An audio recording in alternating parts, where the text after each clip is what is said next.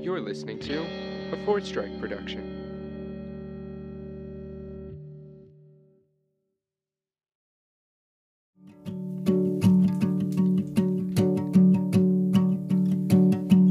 Thought we'd maximize baseball, prepared for a grand slam.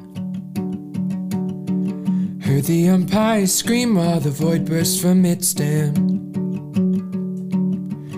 But our celebration was cut brief. Turns out necromancy isn't cheap. Now we're left worried we'll lose players while we're asleep. There's no rules we can know for sure. The book's still unclear. There's no show forward here. Hello, and welcome to Idol Board. I'm Aoife, and I use she, her pronouns. In this podcast, I will be interviewing members of the Garages about their songs, the creation process, and possible inspirations. My guest for this episode is Garages band member Zachary. Thanks for coming on, Zachary. Can you tell us your pronouns, coffee style, and what song you'll be talking about with us today? Hey, thanks so much for having me. Uh, my pronouns are he, him. My coffee style is the criminally underrated cortado, uh, though some people think it's overrated. And we're talking about Don't Stay Null today. So, first off, when and why did you join the Garages? Yeah, so I joined in September.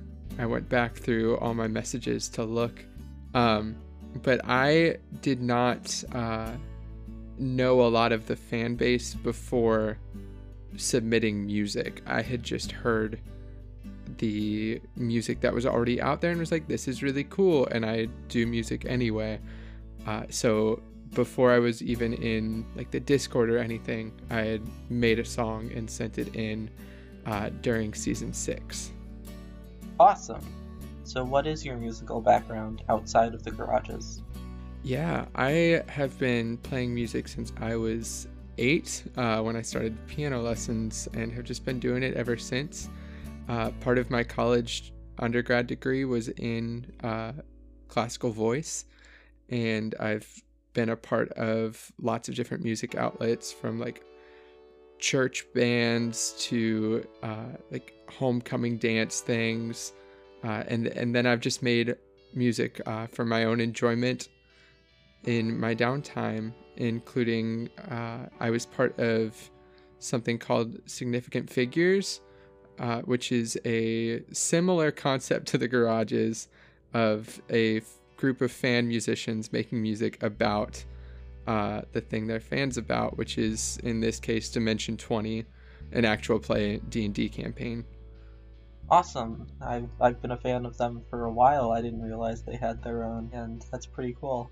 Yeah, we're a little bit smaller uh, than the Garages, and by a little, I mean a lot. But it's still pretty fun. Yeah, that sounds like a lot of fun. How did this song start? It actually came from a conversation I was having with a friend about the chaos of of necromancy and the string of incinerations we were experiencing. They had said uh, we created our own hell with uh, uh, resurrection, and I said, okay, that's a song lyric. And so the first thing I wrote was, now we live in a hell of our own creation, and just kind of spun out from there into this. Uh, I don't want to say anthem, that might be too presumptuous, but a jam about like, we don't know what's going on, and this is chaos, and it's kind of our fault. Now we live in a hell of, Of our own creation. Our mayor's beaming more than Hendricks Richardson. Do you get it? He's he's on the sun So we messed around and blasphemed a bit. Now the internet league's all scared of getting hit. Could've used a financial advisor before this debt. It's just too much. So obviously, Jaylen's necromancy is a prominent part, like, of the song, and it's also been a very prominent part of a lot of songs for the Garages and for Blaseball as a whole. Why did you personally choose to write a song about that? Yeah, for me, it was the first major event that I had experienced with Blaseball. I joined uh, near the tail end of season five, uh, and so the first big movement that I saw in Blaseball was the organization for necromancy, and then the immediate effects of that. And so it was just this massive tumult of stories and of reactions and emotions to something that was very much a consequence of our own direct actions, which is like so much fodder to write about. There's not enough words, not enough songs to cover those sorts of themes. So I figured I would throw my hat in the ring and try and carve out a little corner uh, for myself and just uh, make some art about it. Yeah, hubris is a very popular like trope when it comes to like art, I think. Yeah. Yeah, and I think what's interesting with the garages is we kind of uh, go both ways with that. We talk about the hubris of ourselves, and so we got a lot of that around necromancy. But then we also talk about the hubris of the gods and the power figures in the game and in life in general uh, and how it is the downfall of both sides, honestly. Yeah, definitely. So, for this piece, what were your musical inspirations? Yeah, I definitely knew I wanted to steer more like pop punk sort of deal, um, which has not been my typical history with music. I think I'd, I tend to go a lot more like singer songwriter sort of deal. Um, so with this one, I was like, the garages are in Seattle. They're like grungy and they've they've got a rock vibe to them. So I really wanted to pull from more of a emo punk sort of vibe. So the the things I were thinking about were like all American rejects and like a little bit of um I know they're not uh, not necessarily punk, but like Metro Station and like these upbeat things that you want to move to, but also you're like, oh, this is angsty. I get it. Yeah. One thing that I felt was particularly angsty about the um, piece is the multiple spoken sections that you have in it. Why did you choose to add those? Yeah, those were a last minute deal. Um, and part of it was just me playing around with uh, different settings in my DAW, my digital audio workstation, being like, oh, this is a really cool sort of muffled voice effect. What can I do with this? And uh, ultimately, the idea of having commentary go throughout the song uh, or at least the second verse is really where it focuses, uh, was kind of a cool thing for me where it was like we are getting to tell the story of these characters and in a way adopt their voices, but at the same time, uh, we are simply commentators. So getting to uh, throw those little snippets in was a fun way to throw my own voice into the hat, I suppose. So, what effects do you usually use, like outside of this song? How do you how do you figure out which ones to use for this song for other songs? Like, how does that process work? I think it's sort of an even mix sometimes between going in with an idea and then just playing around once you're already in it. Uh, so for me, normally I just automatically throw some reverb on I, I want a little bit of an echo, a little bit more like of a, a dreamy sort of sound to what I'm recording. But in this case, I also wanted to have some drive going on with it. I knew there was an edge to this song. And so I wanted there to be like an edge to the sound as well. So I turned up some of the overdrive on some things and intentionally clipped some of the sounds uh, so that they would spike which started out as an accident because I didn't set up my recording settings correctly. And then I was like, okay, no, that sounds kind of neat. I think for me, outside of this sort of experiment of the garages, I I tend to go like a little bit softer vibes, which I've touched on somewhat with some of my other songs, but uh, in this case, really wanted to dial up both settings and vibes that would give a little bit more intensity. Yeah, definitely. It's really interesting how, like, we have all of these artists who go in very different styles, very much stepping out of their wheelhouse sometimes. Yeah. Like, we have artists who generally do more kind of singer songwriter works doing punk music, we have artists who generally do punk doing country music. it's very interesting because it's it's definitely a community based band instead of like a genre based band. Yeah, absolutely. And I think it's been for me at least, and I think a couple other people I've talked to, it's been sort of freeing uh, to enter into this space where you have people you can bounce things off of and you can try things that you're not used to uh, because ultimately it's not as much of a project that's focused on yourself. So you're not i don't want to say you. So i'm not as concerned about the like brandability or anything of it i just want to make music that is fun and pushes me and uh, ultimately says something deeper about humans or about uh, experiences from this community. And this has been a really cool, sort of just giant experiment in that way. Yeah, so kind of on that basis, like, why Blaseball? What do you think it is about Blaseball as a fandom that can bring together so many artists to create fan fiction, fan art, and even music yeah, I think it's a couple factors. I think we're in a perfect sort of crucible for it, in that a lot of people are having to spend more time indoors uh, and be at their screens. Uh, so there's just a lot more free time with which we can do this sort of art. But then additionally, I think Blaseball is this really unique combination of factors where it is just enough input for you to work from. But then outside of that, everything is fan driven. And so it's this intensely already uh, creative and collaborative community.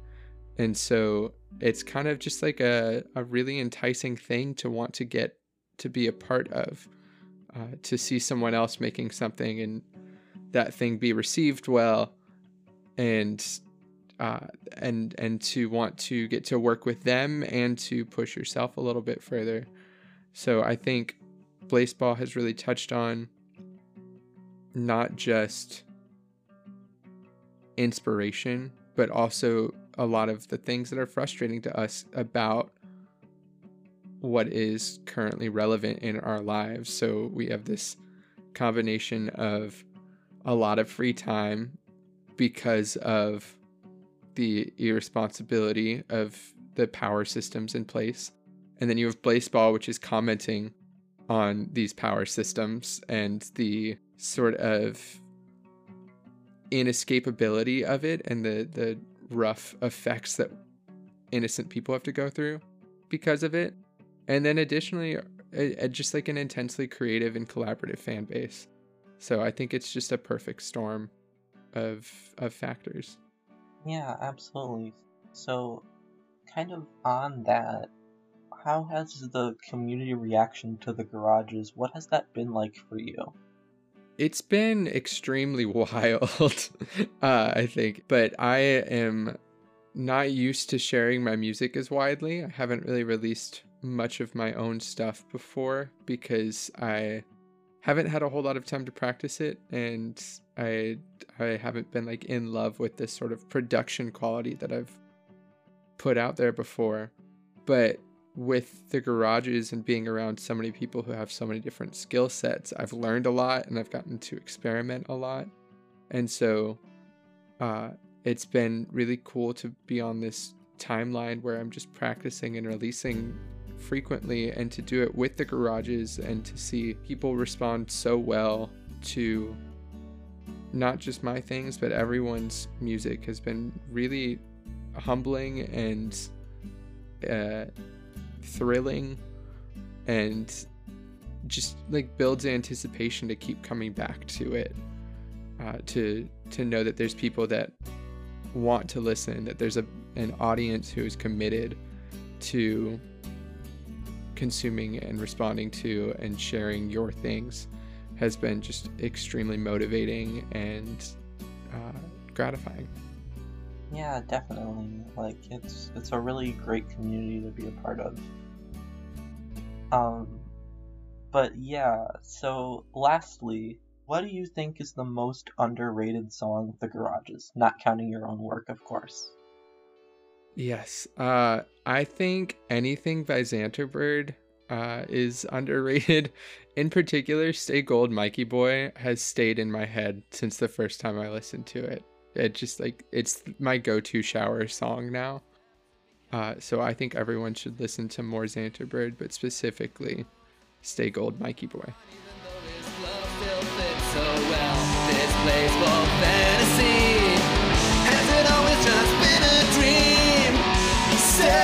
go.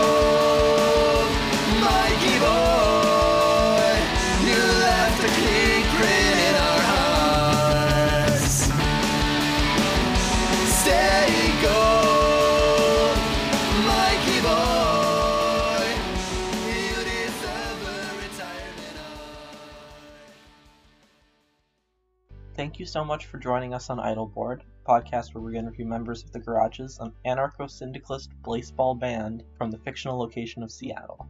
We make songs about being gay, the apocalypse, and fighting the gods. And you can find our music at blandcamp.com with an L, Spotify, or on YouTube. We'll see you next week. Now, here's Don't Stay Null by Zachary of the Garages.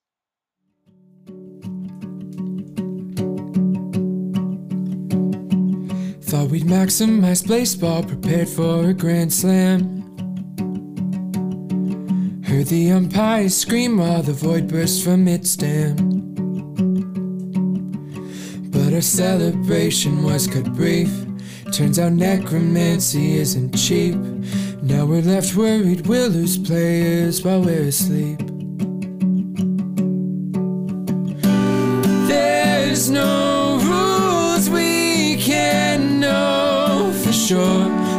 Still unclear. There's no show way forward here.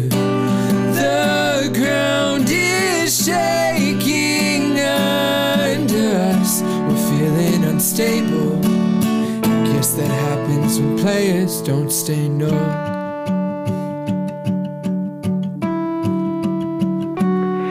Now we live in a hell of our own creation. Is beaming more than Hendricks Richardson. Do you get it? He's he's on the sun So we messed around and blasphemed a bit. Now the internet league's all scared of getting hit. Could've used a financial advisor before this debt. It's just too much. There's no rules we can know for sure. Still unclear. No showing forward here. The ground is shaking under us. Feeling unstable. Guess that happens when players don't stay null.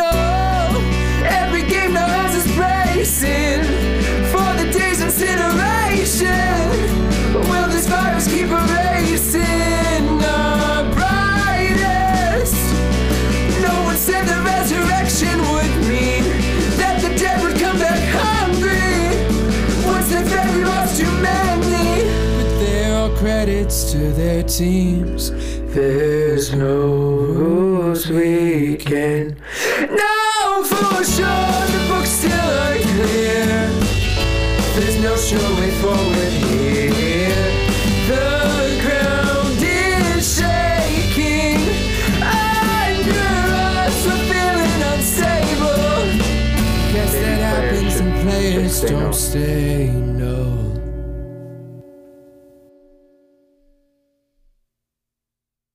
Ka-chow. Idol Board is edited by Ada Quinn, Bones, Jennifer Catt, Nerdy Sims, and Zachary. The show is hosted by Aoife, produced by Tangereen Velveteen, transcribed by Sigil Crafter Aya and Merry, and written by Aoife and Tangereen Velveteen. That was a Fourth Strike production.